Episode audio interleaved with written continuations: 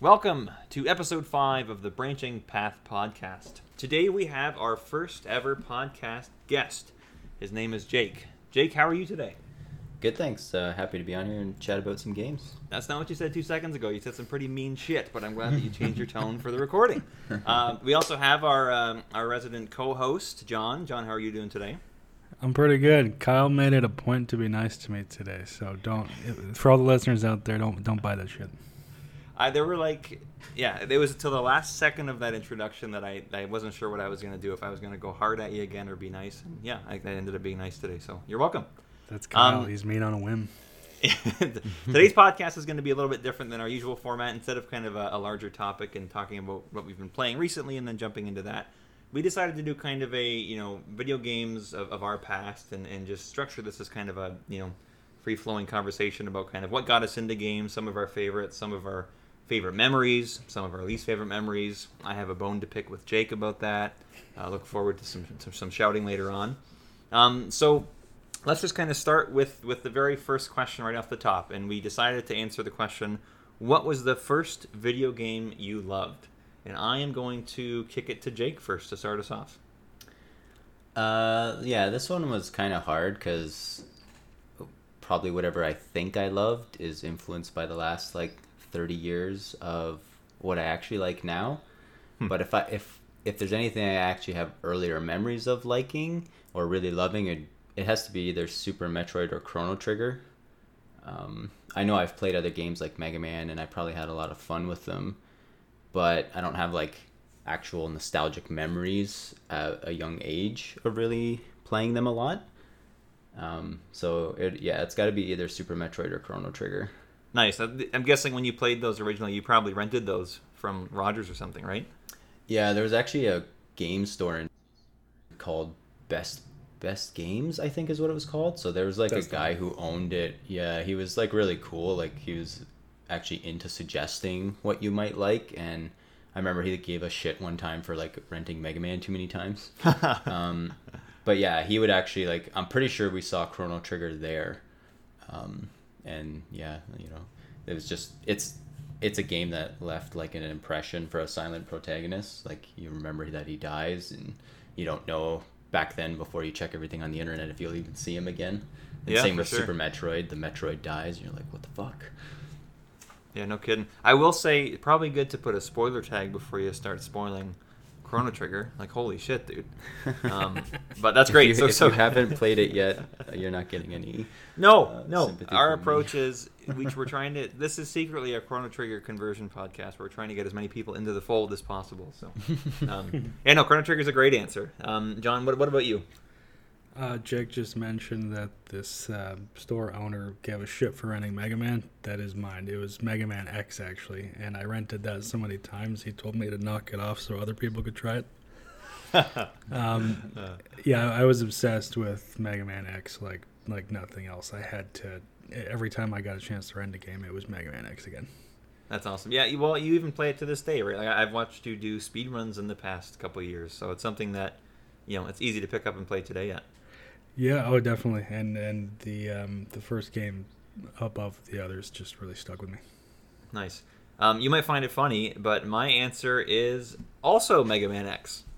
Um, my uh, so my dad, our, our this is kind of getting ahead of myself, but our first console that we ever had at home was a Super Nintendo, um, and he had a friend at work who would always just give me this huge bag of Super Nintendo games. I don't know the man's name. I never met him, but he's like a godsend and probably the person who like set off my entire life trajectory. But um, Mega Man X was one of the carts in there, and, and I'd say of all the games in there, I probably played that one the most. And, and again, it just holds tons of nostalgia and, and just awesome memories for me. So yeah, Mega Man X is actually probably my first video game I loved as well. Sweet. Good. So starting off very strong, Jake is the odd man out. Excellent. Um, I think so. Next, I kind of spoiled my answer, but what was the first console that you guys owned? Uh, if it isn't, c- uh, we should make it clear. Actually, Jake and I are brothers, so we're gonna have a lot of similar answers today. But if I remember correctly, it was the Super NES. I don't think so. I I remember playing Spy Hunter on the Commodore 64 at um, one of the earlier houses we lived in. I don't think that was ours, but I'm pretty sure we had a Nintendo. Um, Do we have like an I, I NES? I think so, and I, I I know for a fact I've played Spy Hunter and other Commodore games in like I vividly remember playing with our uncle Isaac in the uh, house we lived in, um, and I, I I don't think it was ours though. I feel like it was theirs. Maybe they brought it, let us borrow it, Hmm. but I feel like. I, I do remember what you're talking about though, like specifically our parents buying the Super Nintendo came with Super Mario World, but I'm Mhm. pretty sure we had a Nintendo from the guys too, like an NES at the time. Our, our uncles were always very good about lending us, you know, their game stuff, which was cool. So I, I bet you guys probably had borrowed the Nintendo at the very least at, at some point. But at, at, we know for sure you guys owned a Super Nintendo, though. Yeah, for sure. That Yeah. one I, I know for a fact too that our parents specifically bought us that one. Nice, that's great. Um, what what would you say the first game? This is kind of an interesting question, but what's the first game you remember? This is not necessarily a game you played. This might just be like your very first touch with video games as a medium. What do you remember seeing? I'm guessing it was somebody else playing something. Do you guys have an answer for this one? I actually I struggled with this. Uh, yeah, I've got an answer. I mean, Jake just brought up the Uncle Isaac and uh, Commodore 64. That that's those are my earliest memories. Like, I remember some kind of caveman sports game where I just remember I I- I just had this memory come back to me today. I just remember this caveman like hammer throwing a woman. just thought it was so funny. You could like pole vault over dinosaurs and shit. I think that was like like some kind of caveman sports game on the Commodore. Um, but a, a slightly clearer memory is I think I remember Isaac playing Robin Hood on the Commodore 64. Deep cuts. Jake, what about you? Uh, it's it's Spy Hunter. That's the one I keep Ah, okay. remembering. Um, that like top down racing, get your fuel. Probably Right. a terrible game, but it's the one that I I keep remembering on the Commodore. Nice. Oh, so it's a top-down racing game. That's not what I expected from Spy It, Hunter. it's I shouldn't say like racing. It's just top down perspective where you're like dealing with cars. You gotta like hit the fuel canister so you can keep going. It's not really a racing game so much as there's like shit in your way. okay. Um, but you're playing in that top down perspective. Cool. Oh, very cool. Um, yeah, it's, it's interesting stuff. I wouldn't have expected Commodore 64 from you guys. I didn't know you guys really had much history with that at all. Yeah, I mean, not too much that I can remember. I definitely remember like those big friggin' square discs, like they had like the B drive or Right. whatever. Yep. Um, so I remember the guys having like good stack. And when I say guys, I mean our uncles, but um, them having this huge stack of those drives, and they, you know, they're they'd be labels with like marker written on them, like they didn't have anything like official. it's just like this white label, like, yep, this is the game. Pop it in and snap down that little hammer so that it goes in. That's great. Awesome. Okay, so let's move into kind of talking about some of our, our favorites and stuff of the past. So we, we decided to answer the question what our favorite console generation was. This was a tough one for me, but but uh, um, I decided that the PS1 had to win out as my, my favorite console generation, and I'll talk about why soon. But what are both of your answers? We can start with you, John. Uh, same thing actually. Fifth gen PS1 and N64. Nice. Okay, and and Jake. I think six gen would have to be because the PS2 can play the PS1 games, um, like Oh, the fat okay. can. So, and basically the fact that that can do that, I kind of gave it to the PS2 because it's probably the console I have the longest history with. Like I have modded systems of it, of it. I have unmodded Yeah, yeah. systems of it. Like it, it's just a monster for a console. Like it lives forever. Yeah, you guys Um, did so much of your gaming on, on your PS2. That's that's a fair point. It was a lot. Um, um, so let's talk about kind of our, our whys now, I guess. So for me, I had to pick PlayStation One because, like, just entirely because of, of the games that I played during that generation. And John, I hadn't even thought about you know the generation including every other system at the time too. So I'll talk about the N64 briefly, but sure. um, it, it, for me it was it was the RPG generation, right? So it was the golden age of RPGs, or, or at least when they really started to kind of hit the mainstream. Um, and it's it's just what started my love of kind of everything like fantasy and sci-fi and stuff like that. Really, games was I think the first medium where I started to develop my tastes and realize what I liked. Um, and yeah, there's just so I can list so many good, you know, PlayStation One RPGs that, that I can pick up and play today. Just last year, I, I played a whole bunch of them when when we were in the midst of our you know pandemic lockdown and I had nothing but time, and so many of them held up really well. Uh, yeah, so PS One, and then I mean the N64. You're looking at really our, our it's, it's the generation that took us to 3D too. Um, and there's a lot of absolute crap as a result of that. uh, but Mario 64, again, amazingly holds up to this day. I had never really played a lot of Mario 64 at the time, though.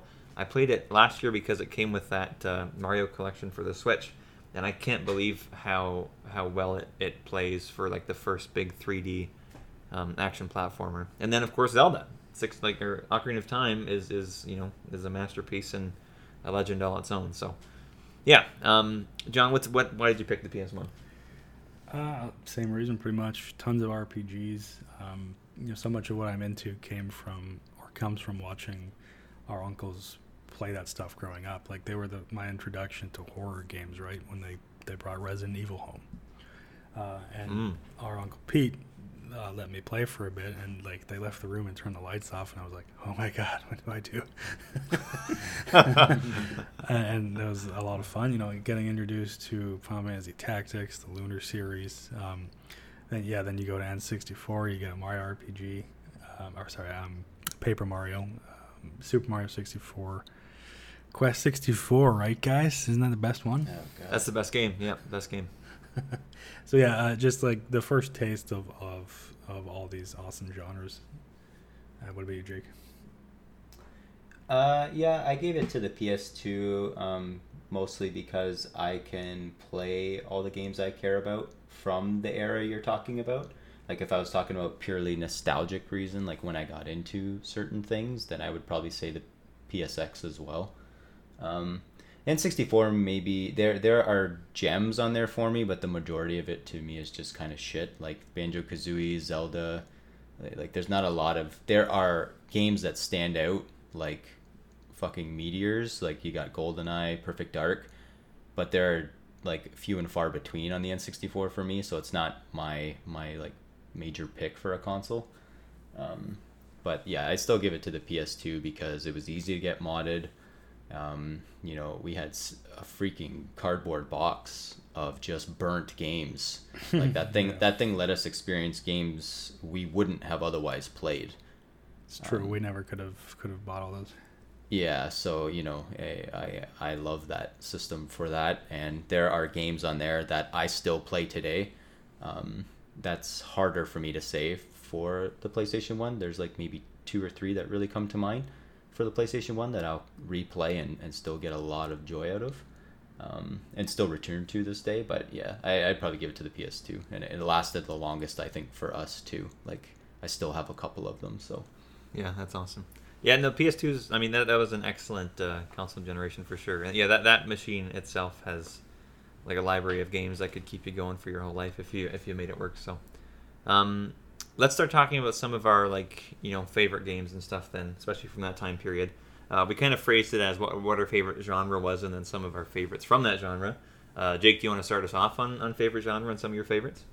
Uh, yep. Um, I'll probably put like RPG and SRPG together for this, just because of some of the games I like in that genre. But um, like Final Fantasy Tactics, um, it might even be the like one of the beacons in for like my nostalgia for gaming. Period.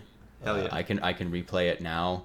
You know, I'll play other games like FF7, which is also on my list. Uh, Radiata Stories, uh, Chrono Trigger, um, even the FF7 remake. Like I had a lot of fun with that. But FF7, if I replay it, you know, if I could just take the battle system out, if I could just stop holding X, I'd probably have or circle whatever the hell the confirm is on that one because I know it's like flipped.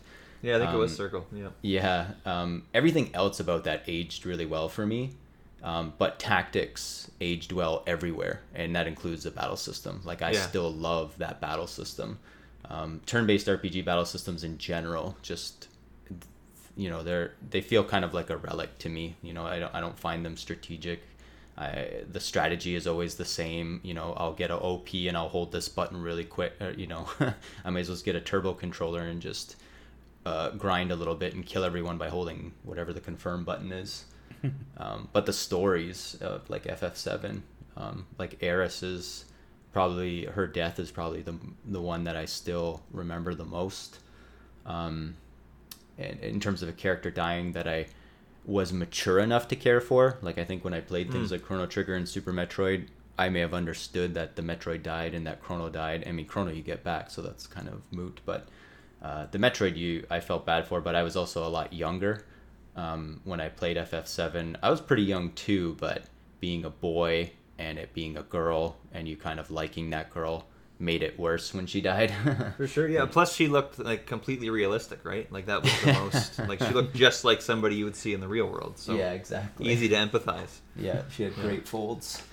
Um, but yeah, I I'd probably say I, I might even have to give it to Tactics, like as like the all time like the what is it Matsuno? Um, like I've only recently been playing a little bit of Vagrant Story, and I can already tell it's his writing. Yes, absolutely. we, Um, John, John and I have talked about this outside of the podcast, the podcast a number of times. He's got such a, a distinctive style.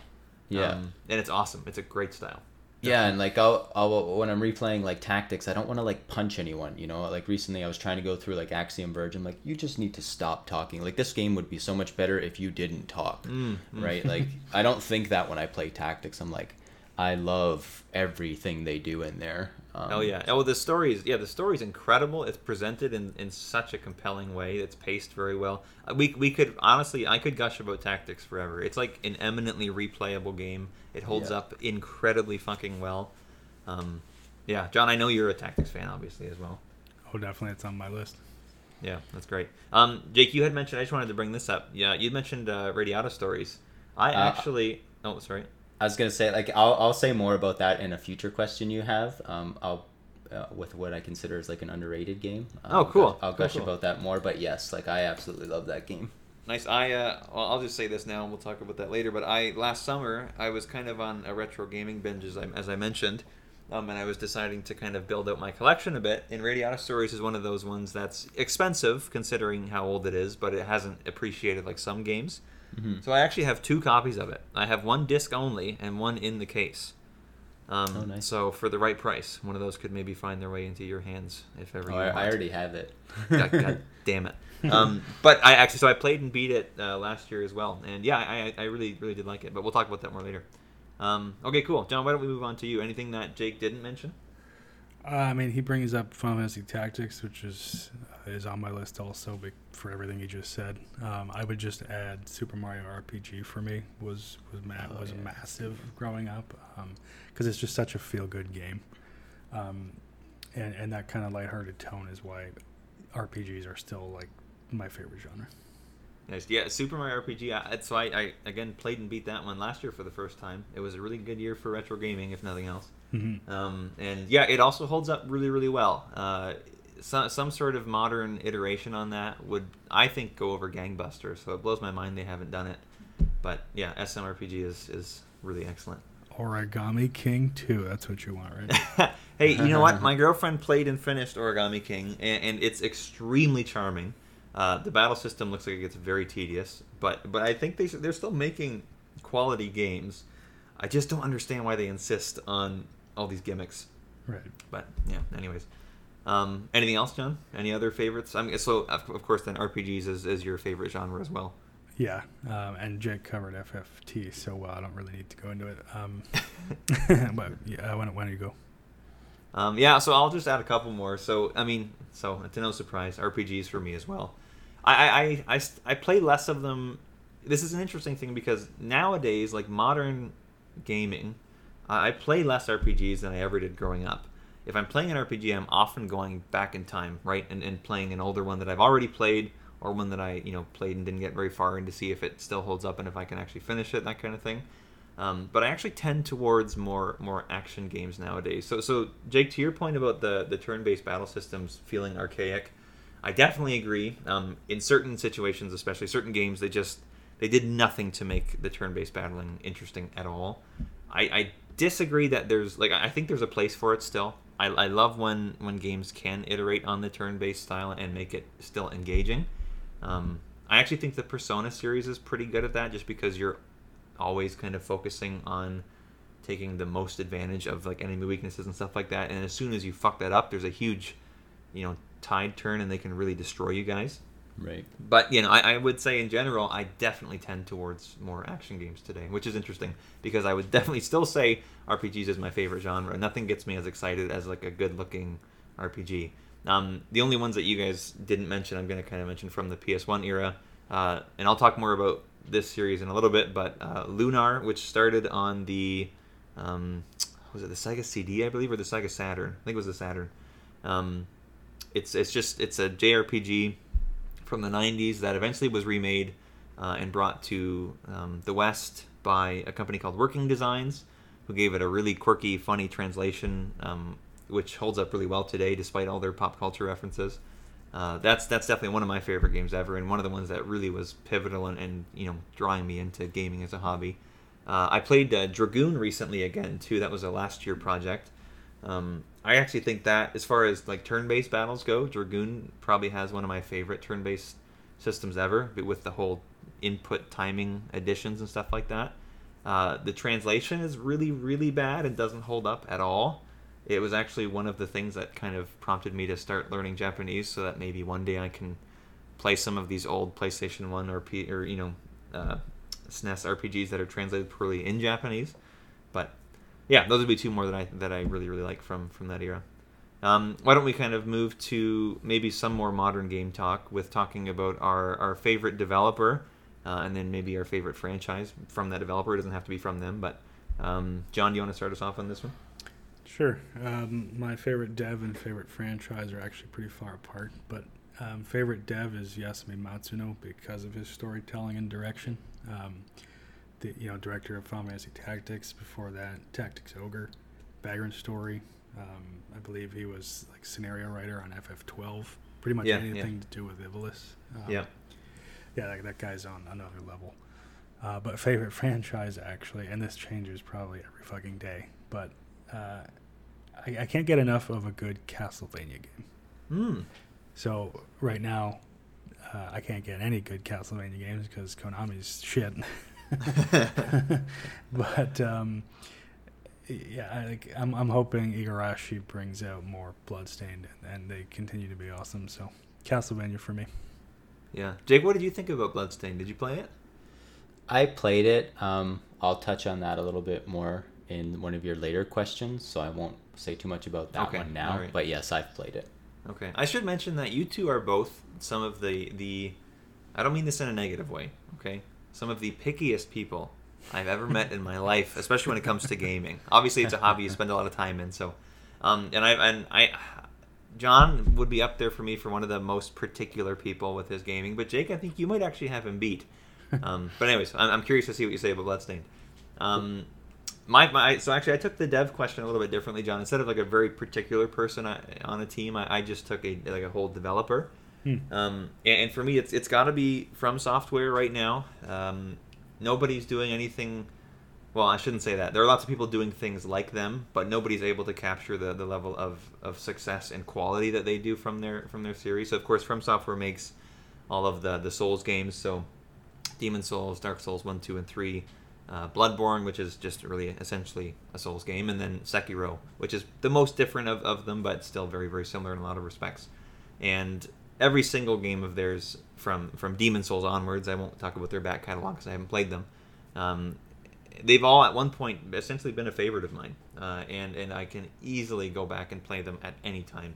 I'd say if I had to pick a favorite, it might be it might be Bloodborne. Um, I just love the the gothic horror and like the Lovecraftian aspect of it, and, and the combat in that game just feels so buttery smooth.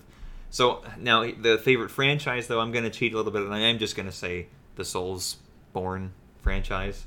Hmm. Um, I'm extremely excited for Elden Ring. If you'd asked me like three or four years ago what my favorite game of all time was, I probably would have said Dark Souls One. Um, I don't know if that holds today. I might again, I might cheat and just say Souls games in general, just because nothing. I, I find them the most moorish video game ever, and by that I mean you you always just want to keep going. You want to just see what's around the next corner. They're, they're very um. I actually find they're they're very similar to like Metroidvanias in that regard, where I, I have an easy time just you know oh, one more one more section, one more area, one more boss, that kind of thing. So yeah, it'd have to be Souls and, and From Software for me. Jake, what about you? Um, I kind of went the uh, not a particular individual route too, and just like the Square of old or SquareSoft, depending on whatever you want to call them back Mm. then. Just like what they gave us back then, you know, Chrono Trigger, FF7, Final Fantasy Tactics, um, you know, between Sakaguchi and Matsuno, like the games and the people I were I seem to have been drawn to learning about them later in life seem to have come from that era, um, and they're the games I have like the fonder memories of.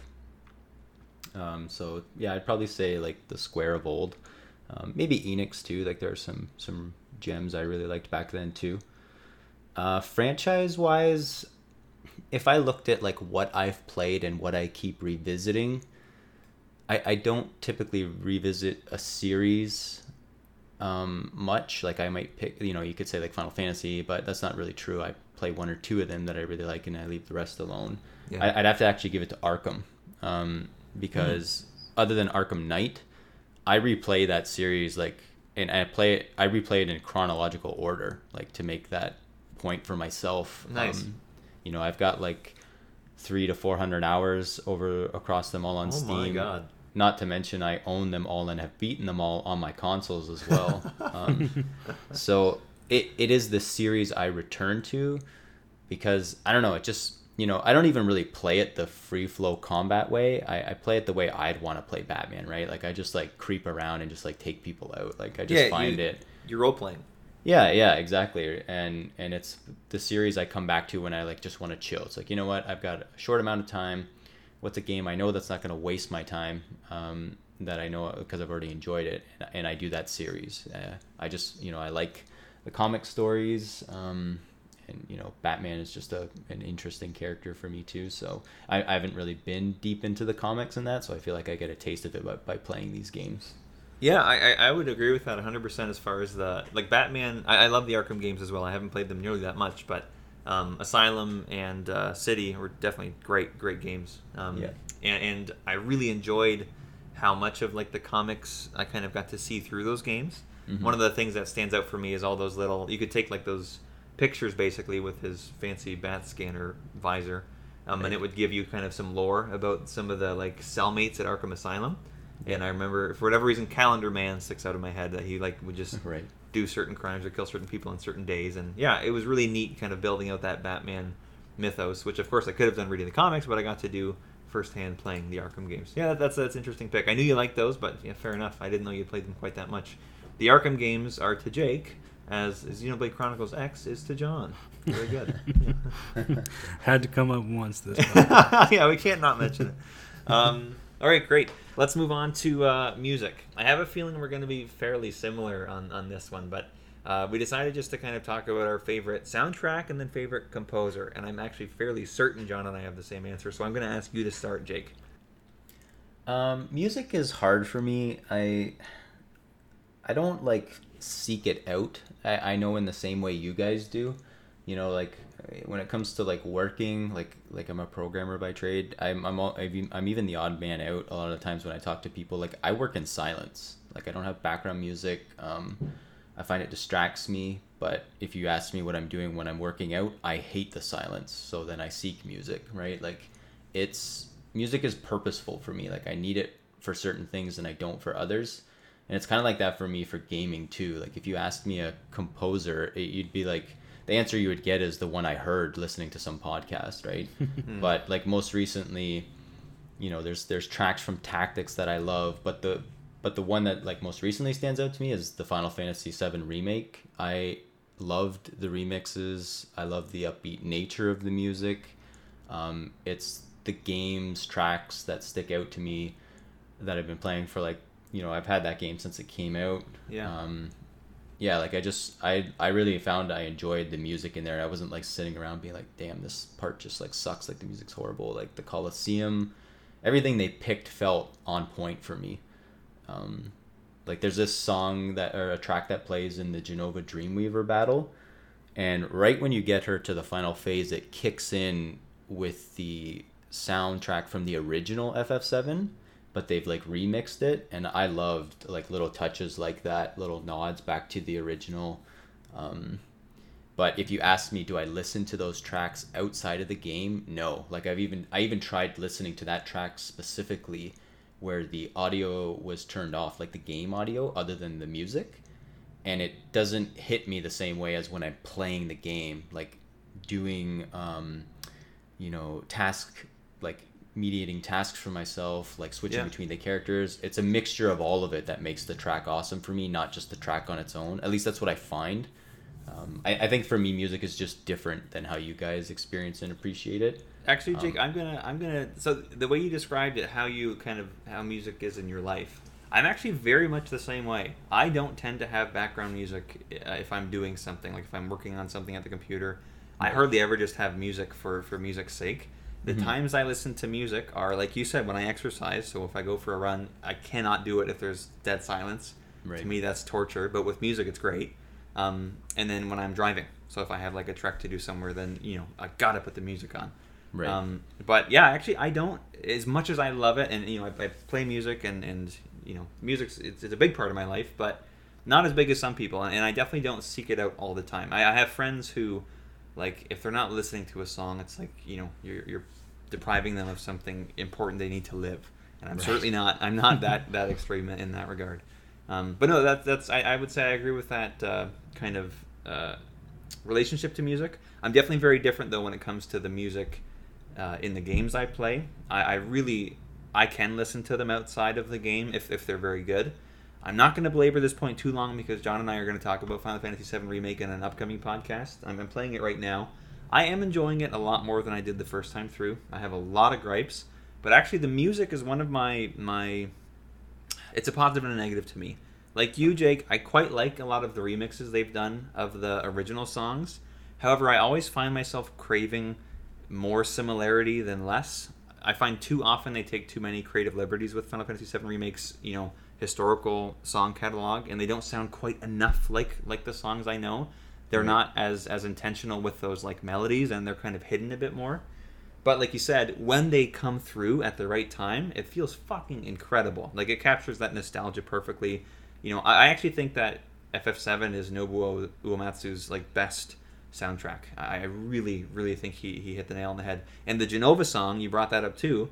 That's one of my favorites by far. That's one that I actually have on my running playlist. So yeah, a lot of similarities there for sure.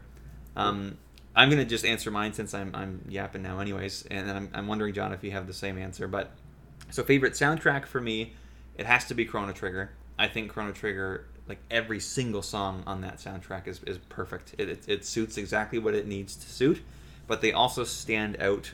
So, so I really don't care for incidental music.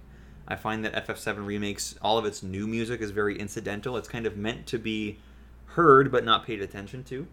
What I love about what Yasunori Mitsuda did for Chrono Trigger is the music, of course, suited the mood, but they were all fucking bops that you could like whistle to yourself after you were done playing. Almost every single song in that game.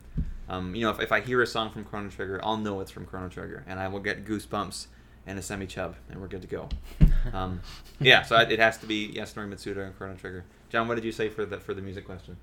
Uh, definitely Mitsuda, but I had a runner-up, which was Yoko Shimomura, and that's because she did Legend of Mana and Super Mario RPG. Oh, okay. Uh, and Super Mario RPG, like you just described, Chrono Trigger, they're like they're all bops. Super, uh, it's the same for Super Mario RPG for me. Like the the battle with Smithy, the um, Oh, the, the Smithy battle, so good. the um, Mushroom Forest theme. Yeah. Um, yeah, yeah, it's just like really fucking solid tracks. Um, and then Par- she did Parasite Eve also. I can still hear the Oh, opening cool. in my mind because I, I fucking love that game. That's awesome. Um, so she's she's like number two for me. Nice. I had never actually looked into who did the Super Mario RPG soundtrack. It- She did a really good job, I think, of kind of capturing that Koji Kondo esque like Mario soundtrack, but then you know making it unique in her own. That, that's that's really cool.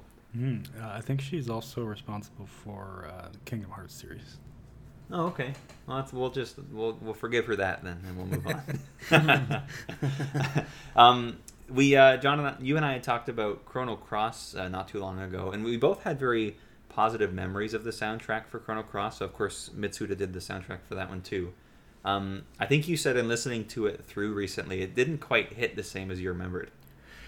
Yeah, I mean, I agree uh, a lot with Jake's point there that the, I mean, the reason I have these memories of these tracks is because the context I first heard them in, right, which is playing Yeah. this awesome game. But yeah, Yeah. You, you go back and listen to that soundtrack on its own. Um, there's a lot I forget, uh, a lot of tracks that weren't memorable, so they're kind of Yeah. new to me every time. Um, there, there's like two or three standouts, and then the rest kind of fade into the background. And, and if I do remember them, it's only because it was uh, a great scene I first heard in or something. hmm Um, but yeah, definitely not. Uh, he, he was experimenting there, right? It's like a pretty eclectic soundtrack. Um, Definitely, you can tell just based on the instrumentation, right? yeah, for sure. Definitely not as memorable as as uh, Chrono Trigger or SMRPG. Yeah, we should. Well, at some point, have to do a podcast just talking about like creativity from adversity and and how they were able to pull so much out of like Super Nintendo hardware, right? And and make these incredible soundtracks when they didn't have so much creative freedom, and then when they were given more tools, you know, the result wasn't always necessarily as as pleasing to us. But I think that's kind of an interesting topic. You know what it is? They were allowed to uh, live normal lives, and it had an adverse effect on the art. Right? They didn't have to, to kill themselves to finish the project. You're right. If they don't, That- if they don't end up in a hospital afterwards, they really worked that hard. yeah, yeah. For the record, this is not the, the the political position of Branching Path podcast that artists must suffer. Just for the record. Um, Just being but shits. you know, it's good if they do. um, okay, let's let's kind of move on from music then. So this was a, a broader topic, and, and this will kind of get into some of our more personal stories. But um, most positive gaming memories. Um, John, do you want to start this one off?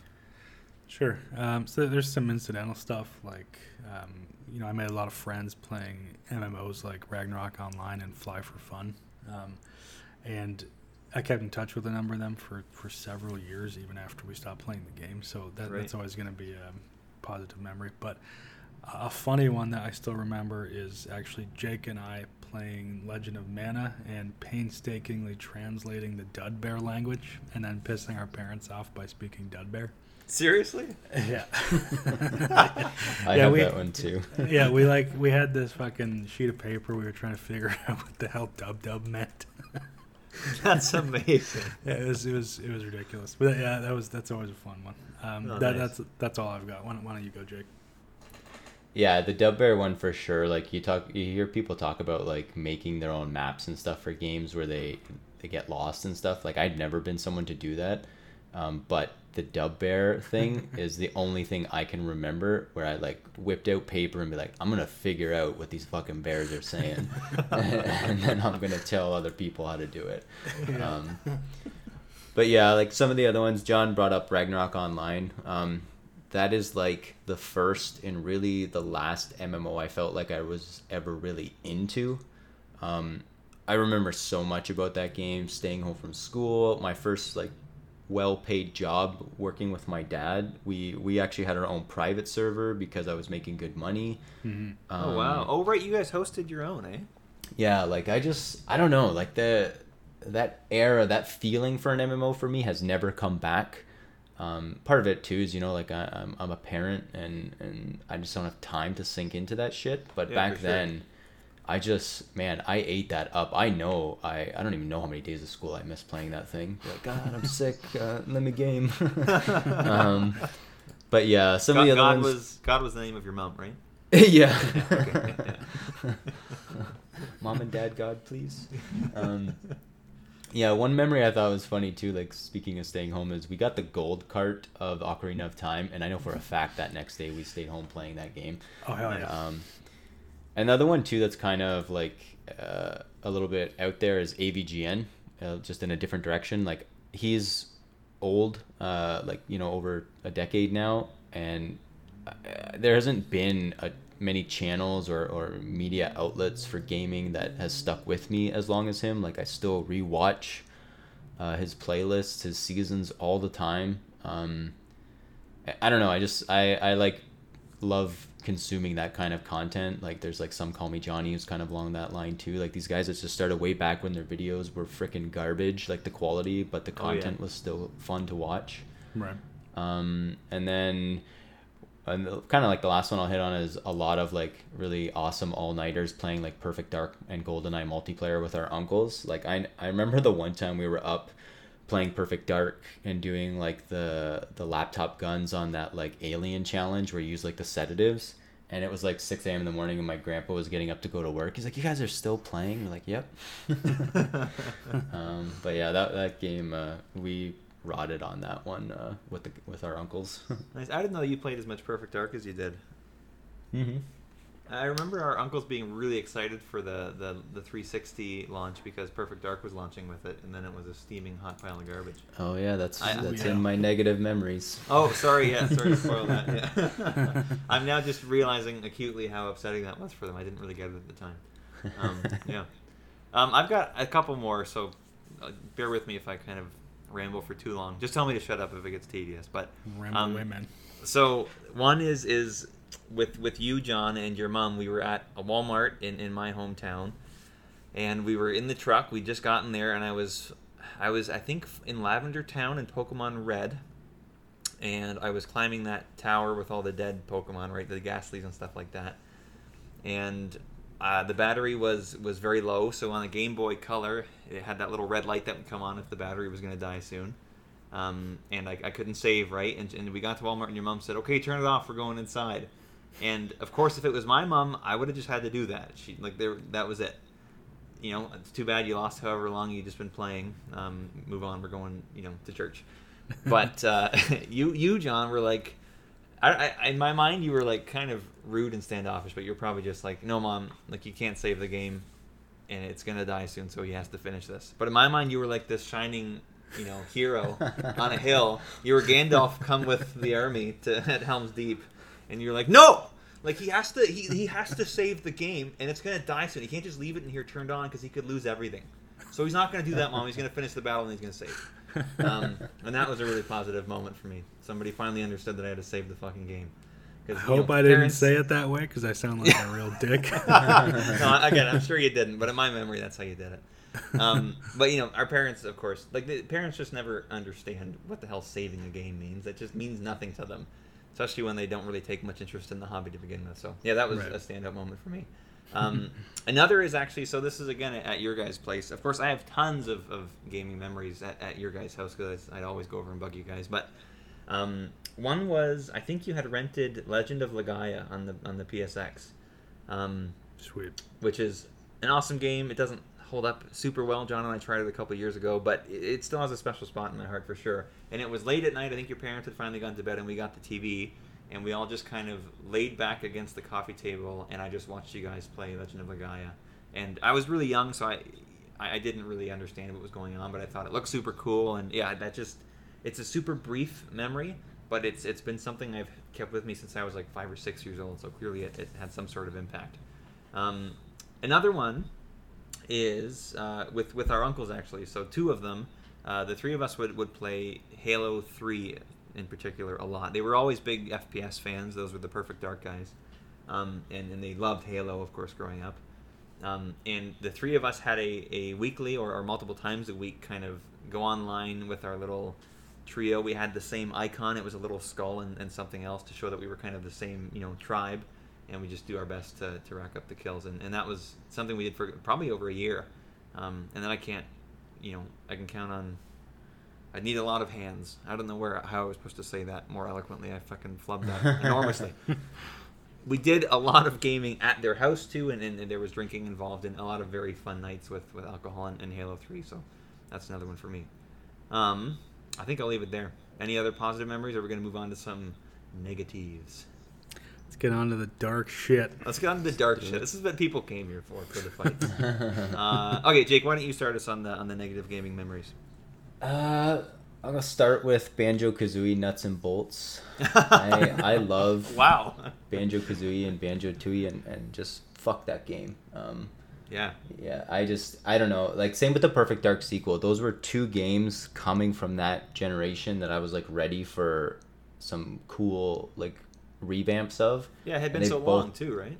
Yeah, and they both just sucked. Like I, I don't know. I'll, I'll leave it at that. Like they're not worth talking about. I they annoy me so much. Like especially the Perfect Dark one. I remember being at uh, like the our uncle's place and like everybody was like ready to go and like this fucking Right. sucks. Like uh, whoever like I don't know. It was probably Isaac or Peter who spent the money on it. Like you poor bastards. But Yeah. um, Everybody in real time collectively just realizing what a fucking mistake it was and how terrible. Yeah. Yeah, I mean, I'll, I'll say some of these other ones that I'm gonna say they're negative, but not negative as in the games are bad, just things that I remember that kind of course, pissed of course. me off. Um, so it's going to come back to tactics a few times. You can get stuck saving too deep Oh. into multi-stage battles. Mm-hmm. Um, and this happened to me with both Elmdor and the assassins on the rooftop fight and on Velius. when you get Velius. in. And so both times I restarted the game and oddly enough came back as monks and just fucking obliterated them. um, you just like put two hand on a knight and Yep. just like you, you can die now. Yeah. Um, and then maybe like an event, I guess that I would have considered negative that stuck with me the longest was Aeris's death. Um, you know, I tried to think of other characters that were like this that really stuck with me, and I couldn't think of any. I, I wanted to say Teta and Tactics, but you don't get to know Teta. no. Um, you, you're you're upset because she's an innocent. Like you would feel that way about any innocent. I, I mean, hopefully you would. Um, dying in a game like uh, in a situation. Hey, don't don't like speak for the listeners, Jake. Yeah, we can have, yeah. we can have soci- sociopaths welcome. Okay, a listen is a listen. Um, and then kind of a humorous one because I know you're gonna shit on me is Kyle asking so many times if we could level up his guys. Um, like we were a bunch of. I'm picturing John and I having an app called Grindr, but it's a very different app where we're getting pinged from Kyle being like, "You just level up my guys." I'm like the worst task. In these which in app- which uh, which games? I I want to say I know for sure FF7, um, and probably a few others that I I don't know. John, you might be able to remember more, but I know you and I have even joked about like that we ha- used to have to do that, and it's like the task you least want to do. You're running around on a map. Grinding, of course. Yeah. Yeah. Man, I was a, a smart little fucker. That's awesome. um, I honestly don't remember that at all. I don't remember asking you guys to level. I remember calling all the time to ask for help in what to do in games. Especially, actually, this is a positive memory for me. I'm gonna go back for one. Um, I think John took the brunt of these calls, but but especially for I think Legend of Mana on the PlayStation One because it's so kind of open in how you can develop the world. Right. I was Yep. at such a loss for what to do, but I was so intent on seeing it because I thought the game was so cool. So I called you probably every day, if not multiple times um, a day, to, to ask what the hell I was supposed to do. So it's a positive for me. Maybe that makes your negative list, but uh, for me, it was it was awesome. It was very cool having you guys there to to help me out. Uh, yeah, yeah, those things are positives for me, uh, and I, I again, I'm getting a kick remembering you asking us to level your guys now. Too. I don't remember exactly what game, but it definitely happened once or That's that's awesome. Yeah, good for me. Good for me. Any any other uh, negatives, Jake? Not that I can think of off the top of my head. Those probably sum it up pretty good. Okay, I want to quickly probe your your putting Aerith's uh, uh, death on that list. Do, do you actually count that as like a negative memory? Do you look back on that and have negative feelings about it, or, or was it just because in the moment it was sad, but ultimately it made for like a, a, you know a better story and, and like a more remembered story for Final Fantasy VII? Yeah, like it's negative because it was negative for me at that point in time. Um, like I was, you know, a young teenager, probably maybe even actually probably younger than that when I first got my hands on it. So it, it's just the first character I can think of really liking and and them being killed. Fair enough. So yeah, that's that's the main stemming from it. Not that it like takes away from FF7's story. Yeah, I guess it was probably the first thing that taught you that main characters can die. So it's a hard lesson to learn. Yeah. Yeah. um, uh, John, why don't we do you next? Uh, sure. Uh, so I've, I've got a couple here.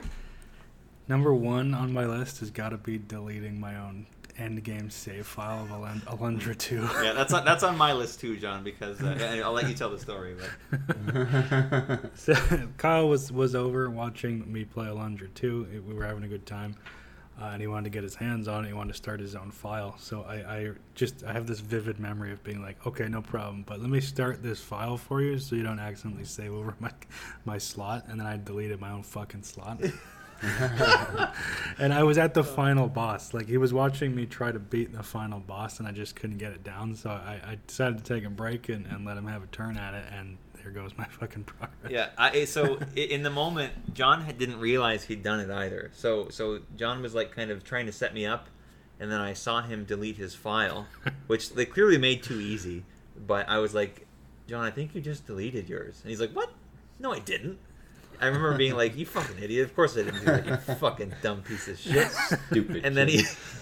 and then he realized he did it and i just it's a very negative memory for me because of course i felt like it was partially my fault if i hadn't asked him to play it wouldn't have happened and he was like So I was like, I was hor- I was mortified for you. You were at the fucking last boss. I had just seen you try him a couple of times. Yeah, that was a rough one.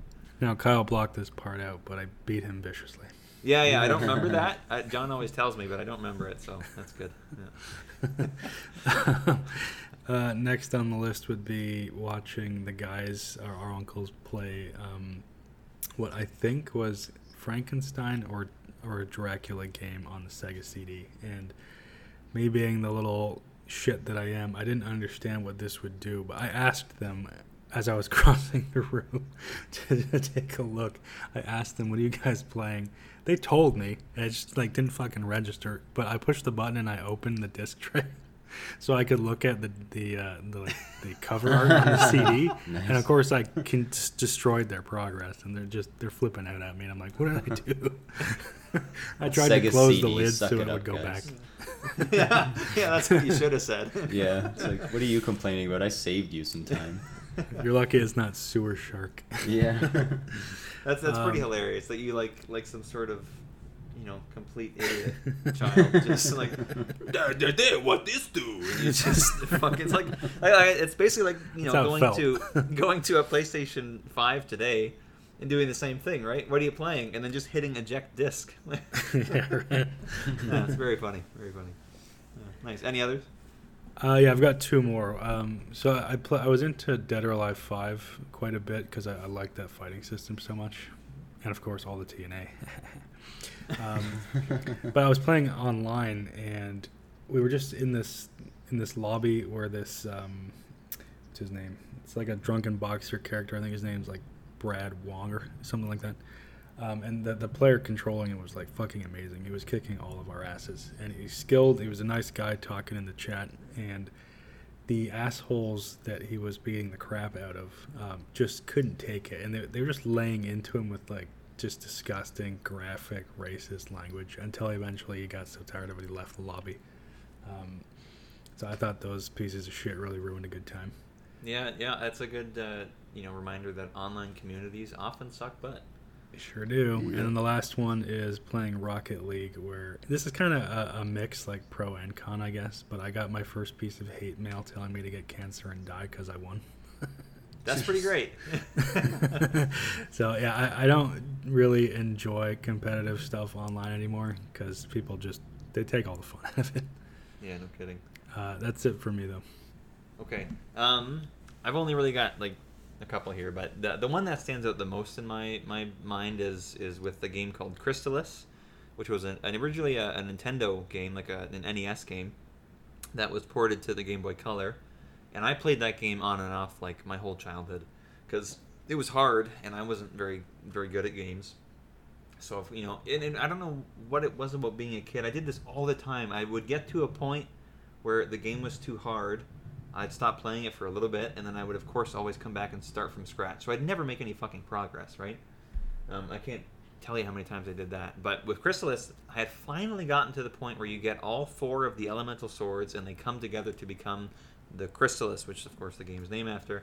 And I was like, tears in my eyes excited about this because I'd never seen this before. I'd played this game for years, and I was actually finally seeing new content now because I, I got there.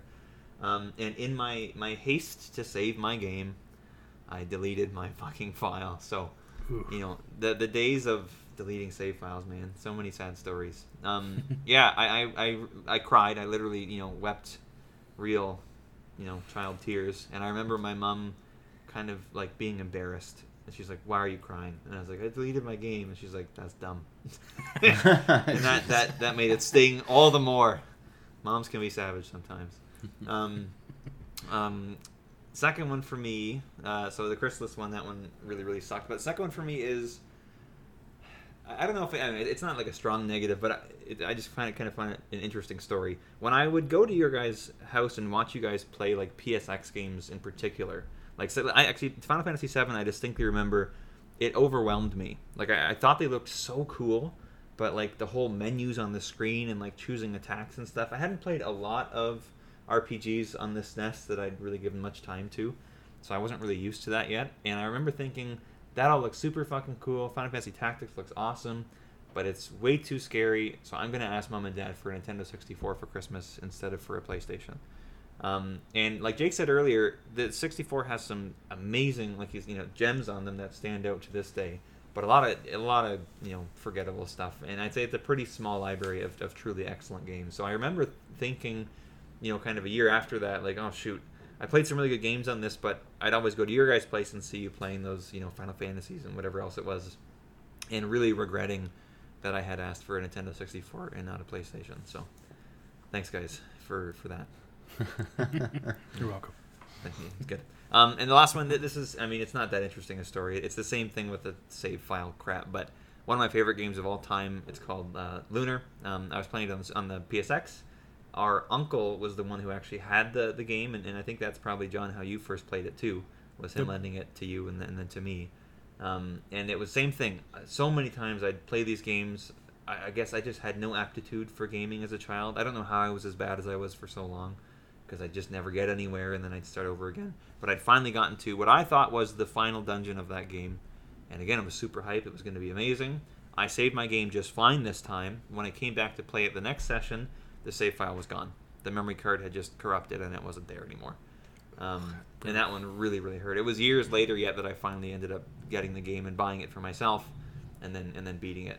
Um, I also this is I guess I'm remembering things as we tell these stories, but I remember when I was playing Lunar, and I got to the point where it's revealed that a character named Laike is actually the hero of legend, Dragon Master Dyne.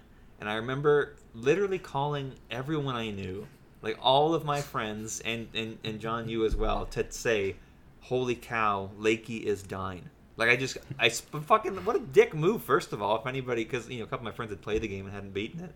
And I was just like, no, everybody has to know. This is the biggest revelation um, since the Second Coming. Uh, and I remember just calling you and being like, dude, freaking Laike is Dyne, dude. And I don't know, John, if you knew that at that point or not, but I think I just remember you saying like, oh wow, that's really cool. You you humored me, so thank you for that. now I'm just uh, thinking, I'm, I'm, just picturing you saying that like this is what they should be teaching in church. uh, yeah, I would I would have enjoyed church a lot more if they taught that then. But yeah. Um, okay, good. Why don't we move on from our some some of our um, negative memories then and talk about what got us into gaming, in particular, who got us into gaming. I'm probably just going to talk about you guys a lot when we do this. Um, John, who got you, or what got you into gaming um, first and foremost? Uh, easy answer for me, and Jake, you're probably the same. It's just watching our uncles play. Um, yep. You know, they were the like first exposure to like every kind of game. Uh, and Isaac, when I, I, have vivid memories of Isaac just humoring me a lot, asking questions. Um, down in the basement with a Commodore or their NE, or their NES, or the fact that they didn't beat me to death when I opened that disc tray. or disc lid, whatever. Well, no, they, they did beat you up, John. You just don't remember it. Yeah, I've locked it out. Okay. well, then they beat me into unconsciousness that the memories would fade. Yeah, kindness. That's the definition of kindness. um, yeah, definitely just watching them play, uh, and you just you just mentioned um, if it wasn't for Uncle Pete, it would, I never would have been introduced to stuff like Lunar or Final Fantasy Tactics, right? Yeah, yeah, yeah. Or Resident Evil, for that matter, and my, my ongoing love of horror. Yeah, for just for for the record too. So, we we have a pretty big extended family, and you know we've got a lot of uncles just on that one side that we all share. Um, and they're all quite young, so that's why kind of growing up, we always you know looked up to them and, and kind of hung out with them. They were, of course, older than you guys yet, but not by a ton. They were older hmm. than me by probably about a, a, decade or a little bit more. Some of them less, but yeah. So it was it was interesting. We, we definitely I think all of us idolized them to a degree, and that's probably one reason that seeing them play games had such a big impact. Jake, anything anything to add as far as kind of any particular memories for what got you into gaming or who? Um, I guess like the one thing is our youngest uncle is only five years difference from me, so him and I were quite close when we were young. Um, so like yeah, like I remember him distinctly playing Final Fantasy Tactics, and I kind of knew like I was gonna get into that. um, I remember like one of my uncles, I think it was John, playing FF7, and him, you know, giving giving me a chance to play it too. And I think it was specifically on like the early Scorpion battle. Um, and then kind of like one that stuck out to me is when FF8 came out. I remember my uncle Pete buying that for a hundred bucks, and just at the time it was like expensive, right? And it was yeah. like shit, four discs. You're like, god right. damn. Like, uh, and of course, it's a horrible game, but. Um, Bite your tongue. um, but yeah, like those are a couple of like the key ones that stuck out to me. They they kind of are all around that Final Fantasy era, um, making me like really want to get into things outside of my maturity level at the time. Yeah, yeah, that, that's that's interesting. That that definitely is my experience with the whole maturity level thing too. And, and one of the reasons, of course, I was so nervous to get a PlayStation. I just didn't think I was ready. Um, Right. But yeah, for, for me, it, it's a similar story. Just I'm kind of one one generation removed almost. It was always you guys. So of course, you know, I, I hung out with our uncles a lot growing up too, and they were always role models for me. And, and I'd see them play games, and like I said, we played Halo together and stuff like that. But as for what really got me into it, um, I'd say it was it was Jake and, and John, you you two, who really were the kind of prime motivators there. I'd always see you guys playing games, and inevitably you want to try it yourself, and, and then you kind of went from there. I, I do have a lot of memories actually. God damn it, these positive memories keep coming back. Um, I've got one more, but just just kind of on this topic, my my dad did play video games when he was younger, so I remember he had a, a Nintendo and he played a ton of Mario and, and actually Mega Man back in the day too. Um, so when I was a kid, and we had the Super Nintendo with that big bag of games, we'd often played together if we could. We actually played a lot of Battletoads together, and I have a fond memory of uh, of having an earache and us kind of you know he, he stayed up late with me because I couldn't sleep, so we went downstairs and it was like you know two or three in the morning, and we just sat there and played Battletoads, and uh, I don't know if he'd enjoy me telling this story, but so our, our background is interesting. Uh, they come from a pretty poor background in Mexico. Um, and one of the things that you would do to help with an earache, of course, is to blow cigarette smoke down somebody's Yep. ear canal. Yeah. Uh, so he did that for me too that night, and and it felt great. So maybe there's something to it. no, please don't blow cigarette smoke in people's ears. But yeah, yeah, that's it's definitely you guys were the, were the number one, you know, and then it was just the thing that we always kind of coalesced around. Even today, you know, anytime we talk about stuff, it's almost always gaming as kind of the, the, the glue that binds what always you know starts a conversation. And then we realize we we don't really like each other outside of that, so we take a break from each other for a while, which is nice. Um, yeah, but it was you That's guys for sure. Yep. okay, uh, let's uh, let's all do some bragging for a little bit now. So let's talk about your most prized gaming possession. I'm going to start this one off because I have a, an answer right away. It's kind of tied for me. I found at a flea market last year uh, a Japanese copy of Chrono Trigger, the Super Nintendo game, um, in the box with the manual in excellent condition. Uh. Japanese games are, are way cheaper. Like retro Japanese games are way cheaper in, in North America than like you know the English version of Chrono Trigger. That goes as high as like five hundred bucks or more if it's in good condition. So this was I think around eighty. So still not cheap, but way you know way more affordable than a normal Chrono Trigger. And as I said, I'm, I'm kind of trying to you know I'm slowly learning Japanese. So one of my goals is to eventually get a compatible machine to play that thing on the original hardware and, and, and read the Japanese. And yeah, I might die if that happens just out of a like completeness of life. You know what I mean? So be warned um, if I start that. And then the second thing that might tie with it is um, so again, growing up, we were all kind of just before the internet and growing up into the internet age.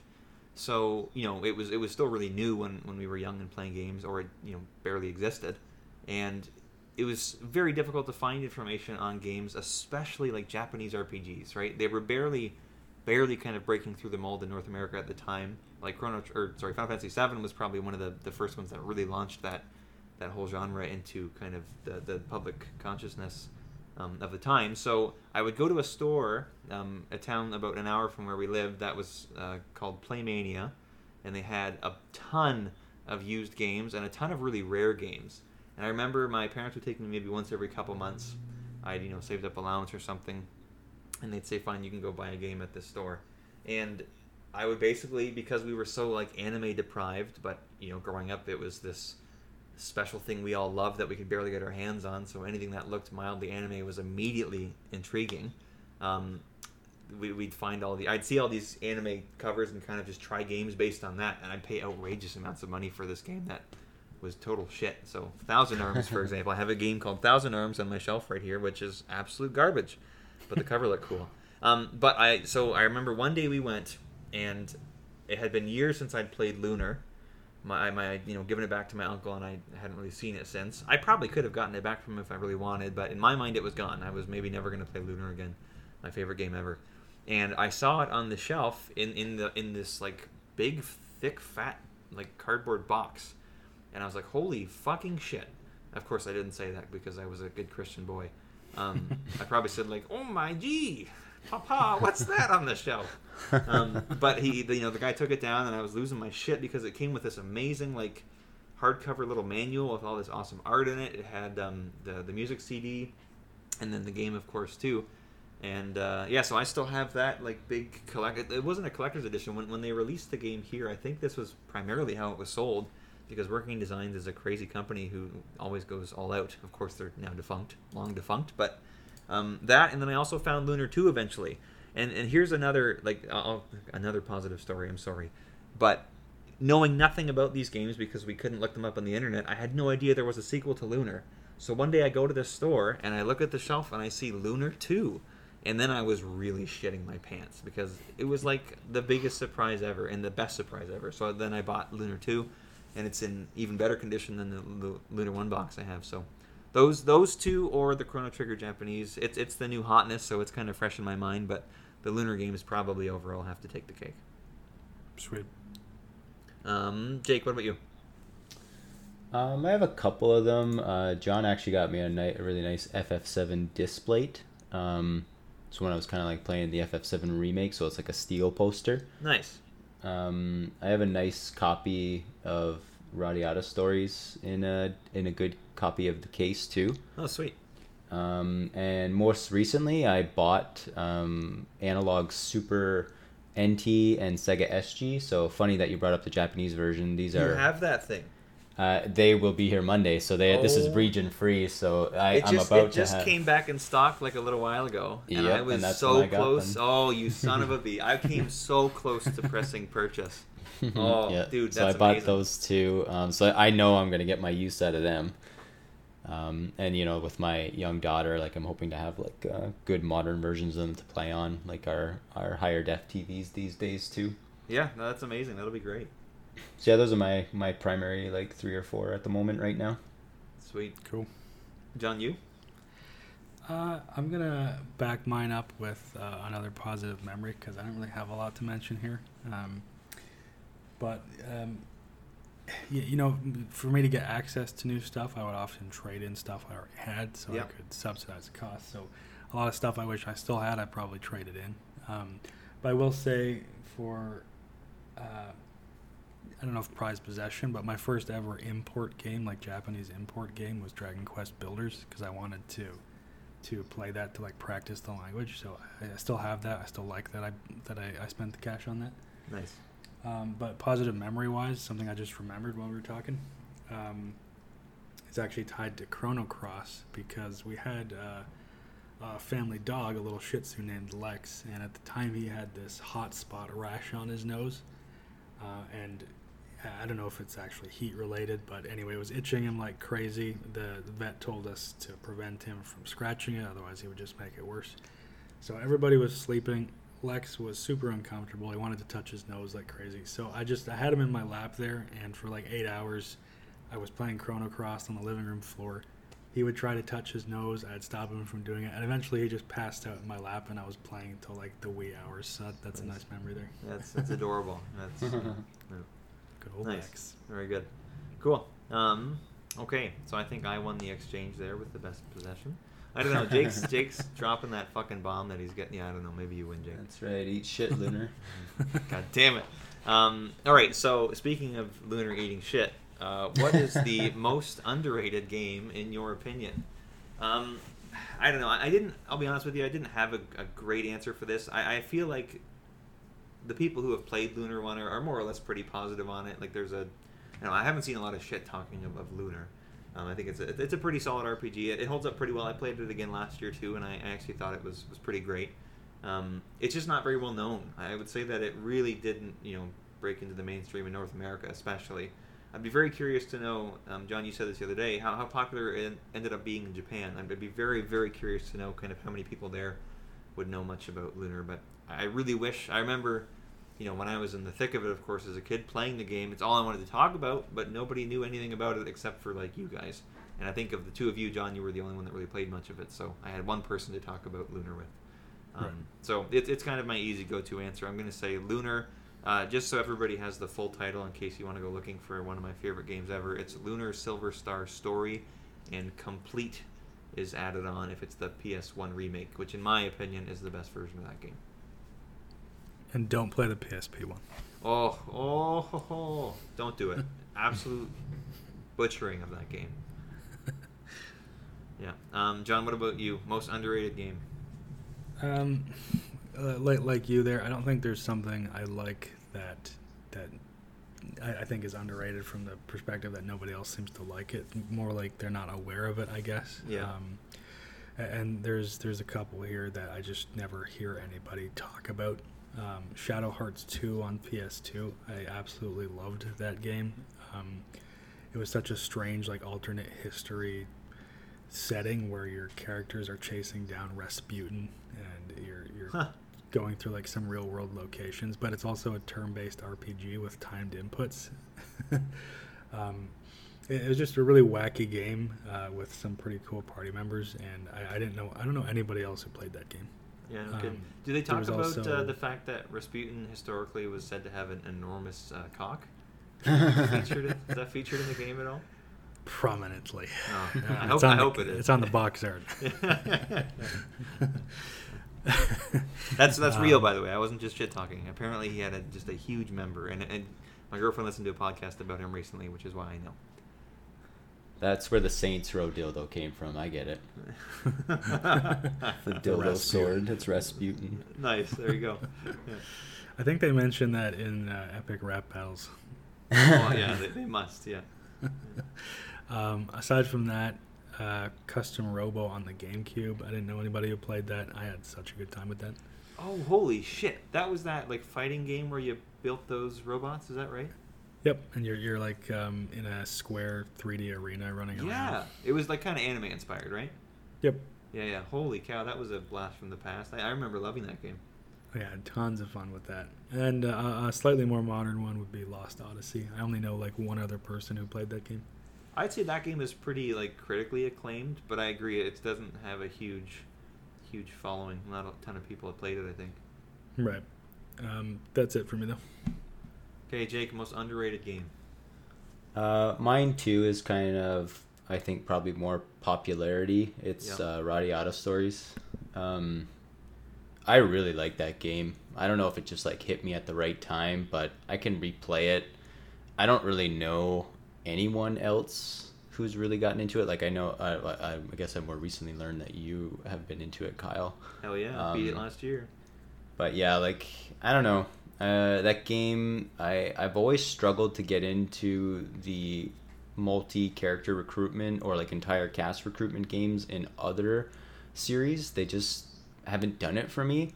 Um, Radiata is really lighthearted. The art, uh, the characters, the world. I always think it aged really well. The combat, not so much. Um, but everything else about that game, I don't know. It's just it's like a this nice pinnacle look to me for what a PS2 can do. Like I, I think to this day it still looks like gorgeous. Um, I, I know like technically it'd probably have to go to like the FF12 like Zodiac edition or something. Sure. Like it that that game is phenomenal looking too. But this feels like more artistic, like painting. Yeah. Oh, yeah. Um, yeah, so that'd probably be my pick. I, I love that game. The recruitment mechanic and the separate schedules. It's it's so addicting. Yeah, it was it was really good. I, I really enjoyed it. Um, I actually think the combat, yes, it's it's not amazing and it's aged a little bit, but even it was a bit. It had more depth to it than I expected. A lot of like the weapon skills and stuff were really cool.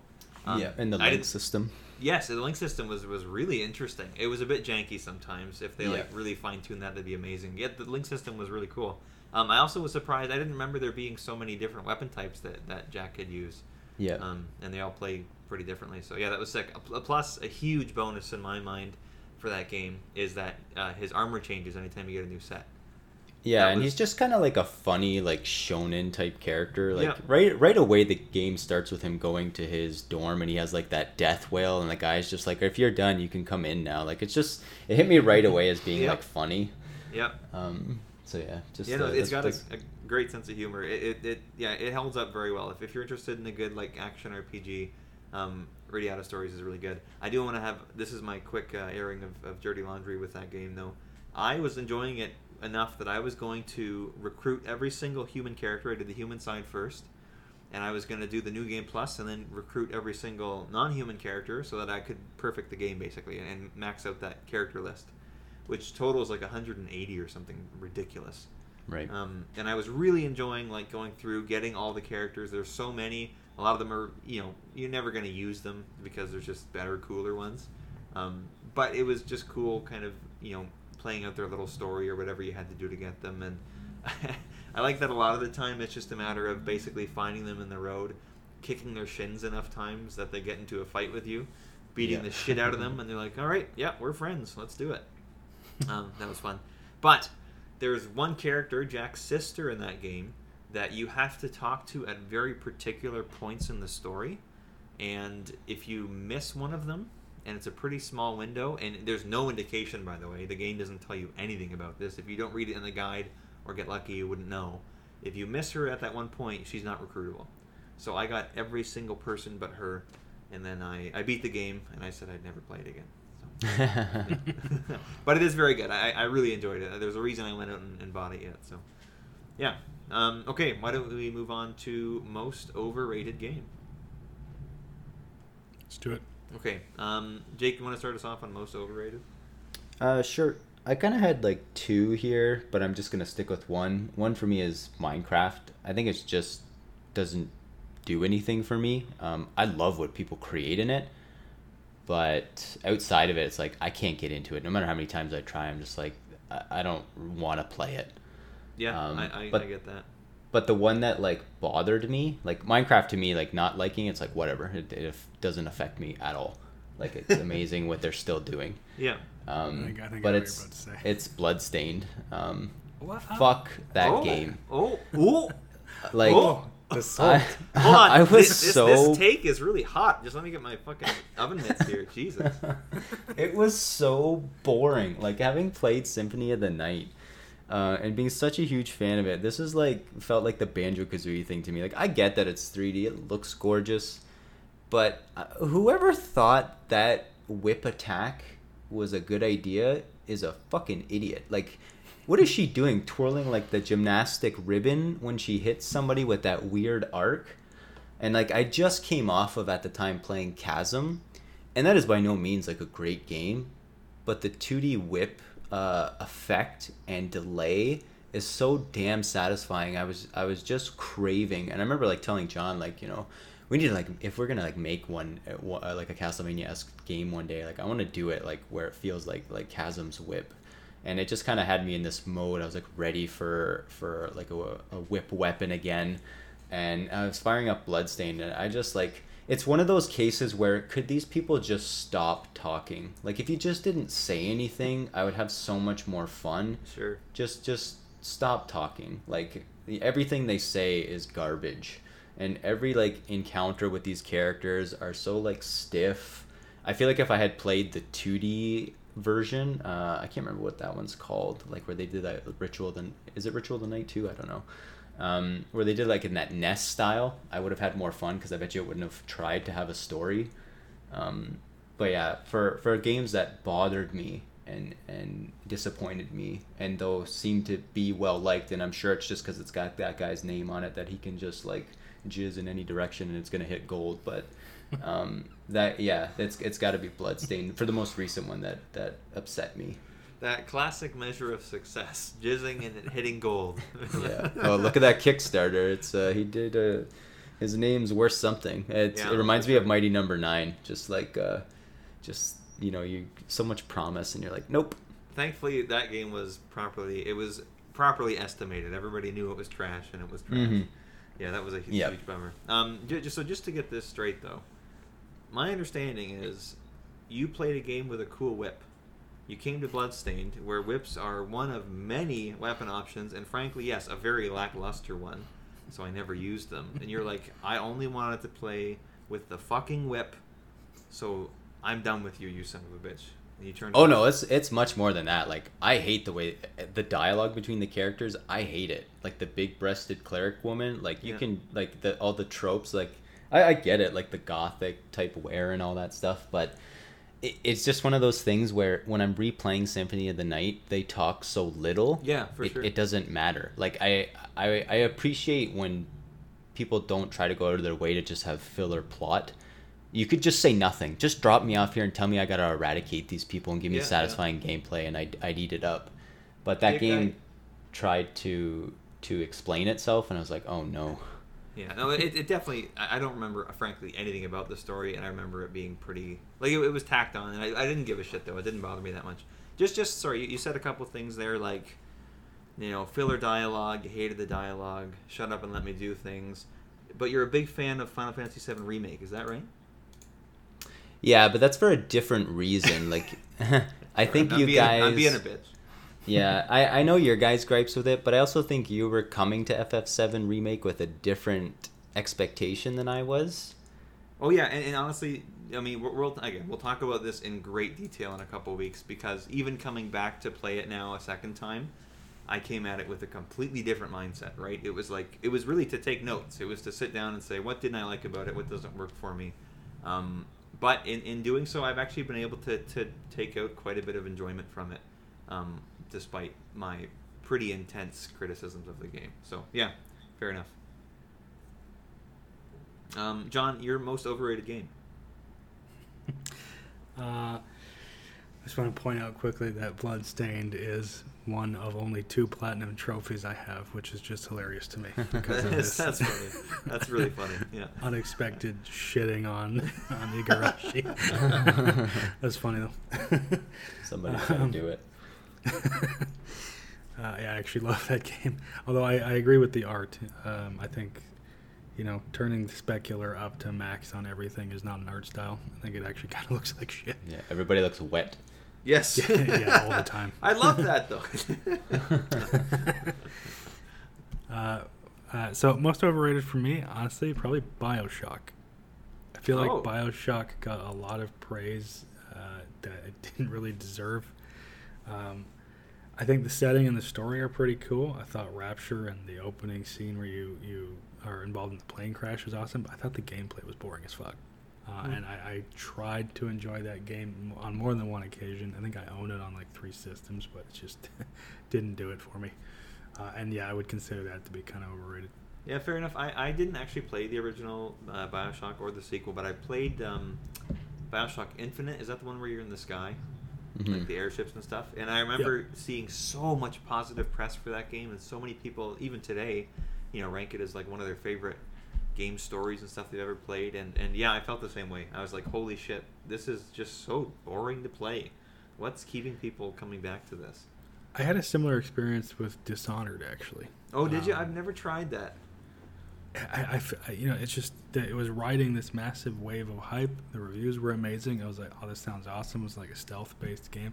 I remember uh, testing like the limits of the stealth on like the first guard you could run into, and I, I was like standing in front of the dude, and he couldn't see me. And I was like, "How was this stealth? It's so so skewed in your favor." I see. Uh, I gave up shortly after that. I, you know, if I if I stuck with it and was less of a picky bitch, maybe I could find a way to enjoy it. But Yeah, yeah, I, fair fe- I felt that was kind of uh, a little overrated too. Yeah, but yeah, definitely. Bioshock for me. I, uh, I didn't expect either of your answers. Those are very interesting. Um, okay, my, mine is with a lot of caveats attached to it. Um, I, I think that Final Fantasy VII is is very overrated, and and I mean, I'm gonna say a lot of things right now, so bear with me. Put your fucking knives away, please. Um, so I, I played the original um, last year again, and I went through and I finished it for the first time, which was awesome. I, I, I really enjoyed the experience from start to finish. Um, but it was impossible to ignore just how many problems that game has. It's still special. There, it captures this magic. The characters are awesome. The team was, you know, kind of at their peak at that point. Um, but even so, the story is frankly kind of a fucking mess. Like if you sit down and just try and explain that plot to someone, um, you might kill them. Their, their brains might stop working. And I, I think that there are a lot of there are a lot of there were a lot of opportunities for them to to improve that that presentation and delivery in the remake, which they haven't done in my opinion. Um, but what, what bugs me most about Final Fantasy VII is not not necessarily the original game being overrated. You know, I think everybody comes at it pretty clear eyed now with with its problems, but it's still a very enjoyable game and it has a cool story, albeit a bit muddy, and awesome characters and awesome moments. I hate what it's become. I hate that you can. It seems to me, anyways, you can basically slap Final Fantasy VII on anything, and and people seem to just kind of eat it up. I I wish that they would fucking let that game go, and try and make something again like it that's new and, and better and fucking improve upon it instead of just riding that goddamn Final Fantasy VII train into the you know tons of money sunset. But of course, I understand they wouldn't want to do that. Um, and again, this is coming from someone who, who still really enjoys the IP, and, and I, I have had a lot of fun moments with the remake lately. That that you know I have to give them credit; they have something very special there. But yeah, I, I wish Final Fantasy VII would kind of die, and we can, we could move on to other other better things. For example, I wish I would I would love if Chrono Trigger had gotten half the attention Final Fantasy VII has in the last twenty years. Um, but yeah, that's just my two cents. I think it's an awesome game that is held in too high regard um, by too many people. I worry that if Chrono Trigger got that attention, they would have fucked that up too. Yeah, See- that was exactly my thought too. Is I- I, think I- the fact that it's not gotten that attention leaves it as a fonder memory. Yeah, and, and, that's a that's a totally fair argument. I, I, I think if they like in my mind, I don't I don't see them kind of fucking with Chrono Trigger as much as they've fucked with Final Fantasy VII, right? Like they've, they've inarguably changed the story, for example, enormously in the remake. I don't I don't think they'd do that with with um, Chrono Trigger. I think that they would kind of take more of a I just see a Dragon Quest team kind of doing that. You know what I mean? As opposed to like a Final Fantasy. Like if Tetsuya Nomura went anywhere near the Chrono Trigger remake, I would I would kill him. I would have to go kill him. It, it would be the one murder I'd commit, but the man would have to die. Um, but yeah, it, fair point. It might might be better that it's just kind of left to be the awesome SNES game it is. But Yeah, and like Nomura, my problems with FF7 remake come from him. Like, please take the Kingdom Hearts out of my Final Fantasy. Um, Hell yeah. Because because I I don't necessarily agree with Final Fantasy VII's plot being too convoluted. Like, I like sort of messy unraveling when it comes to a bit of like sci-fi storytelling, but yeah, like his his stamp is very clear at the end of Final Fantasy VII remake, and I'm glad. I'm pretty sure he's been removed from the project. Uh, Has he really? I, at, at least his that at least in that primary role, I'm pretty sure that's no longer true. Um, and I don't think he actually was that.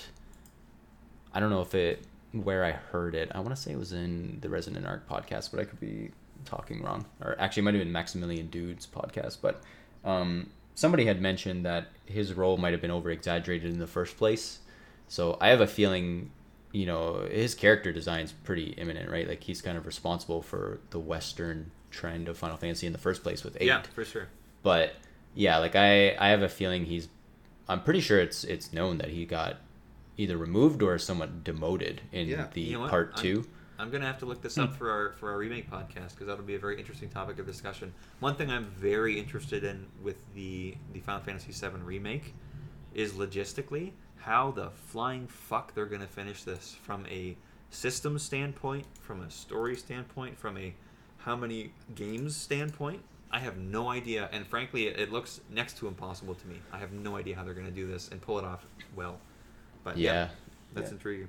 Just because they, they, they, in my opinion, kind of came at Seven Remake as like we're gonna make this a game you can kind of pick up, play, and, and finish, and feel like you've played an entire game, which is a weird thing when it's really only covering the first five hours of the original. But anyways, Right. I digress.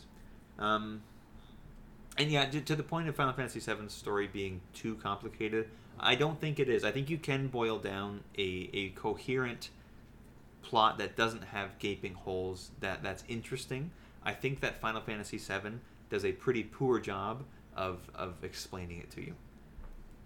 Right. That's my kind of primary um, complaint having having played it again last year. I, I felt it was I don't know. I had to do some.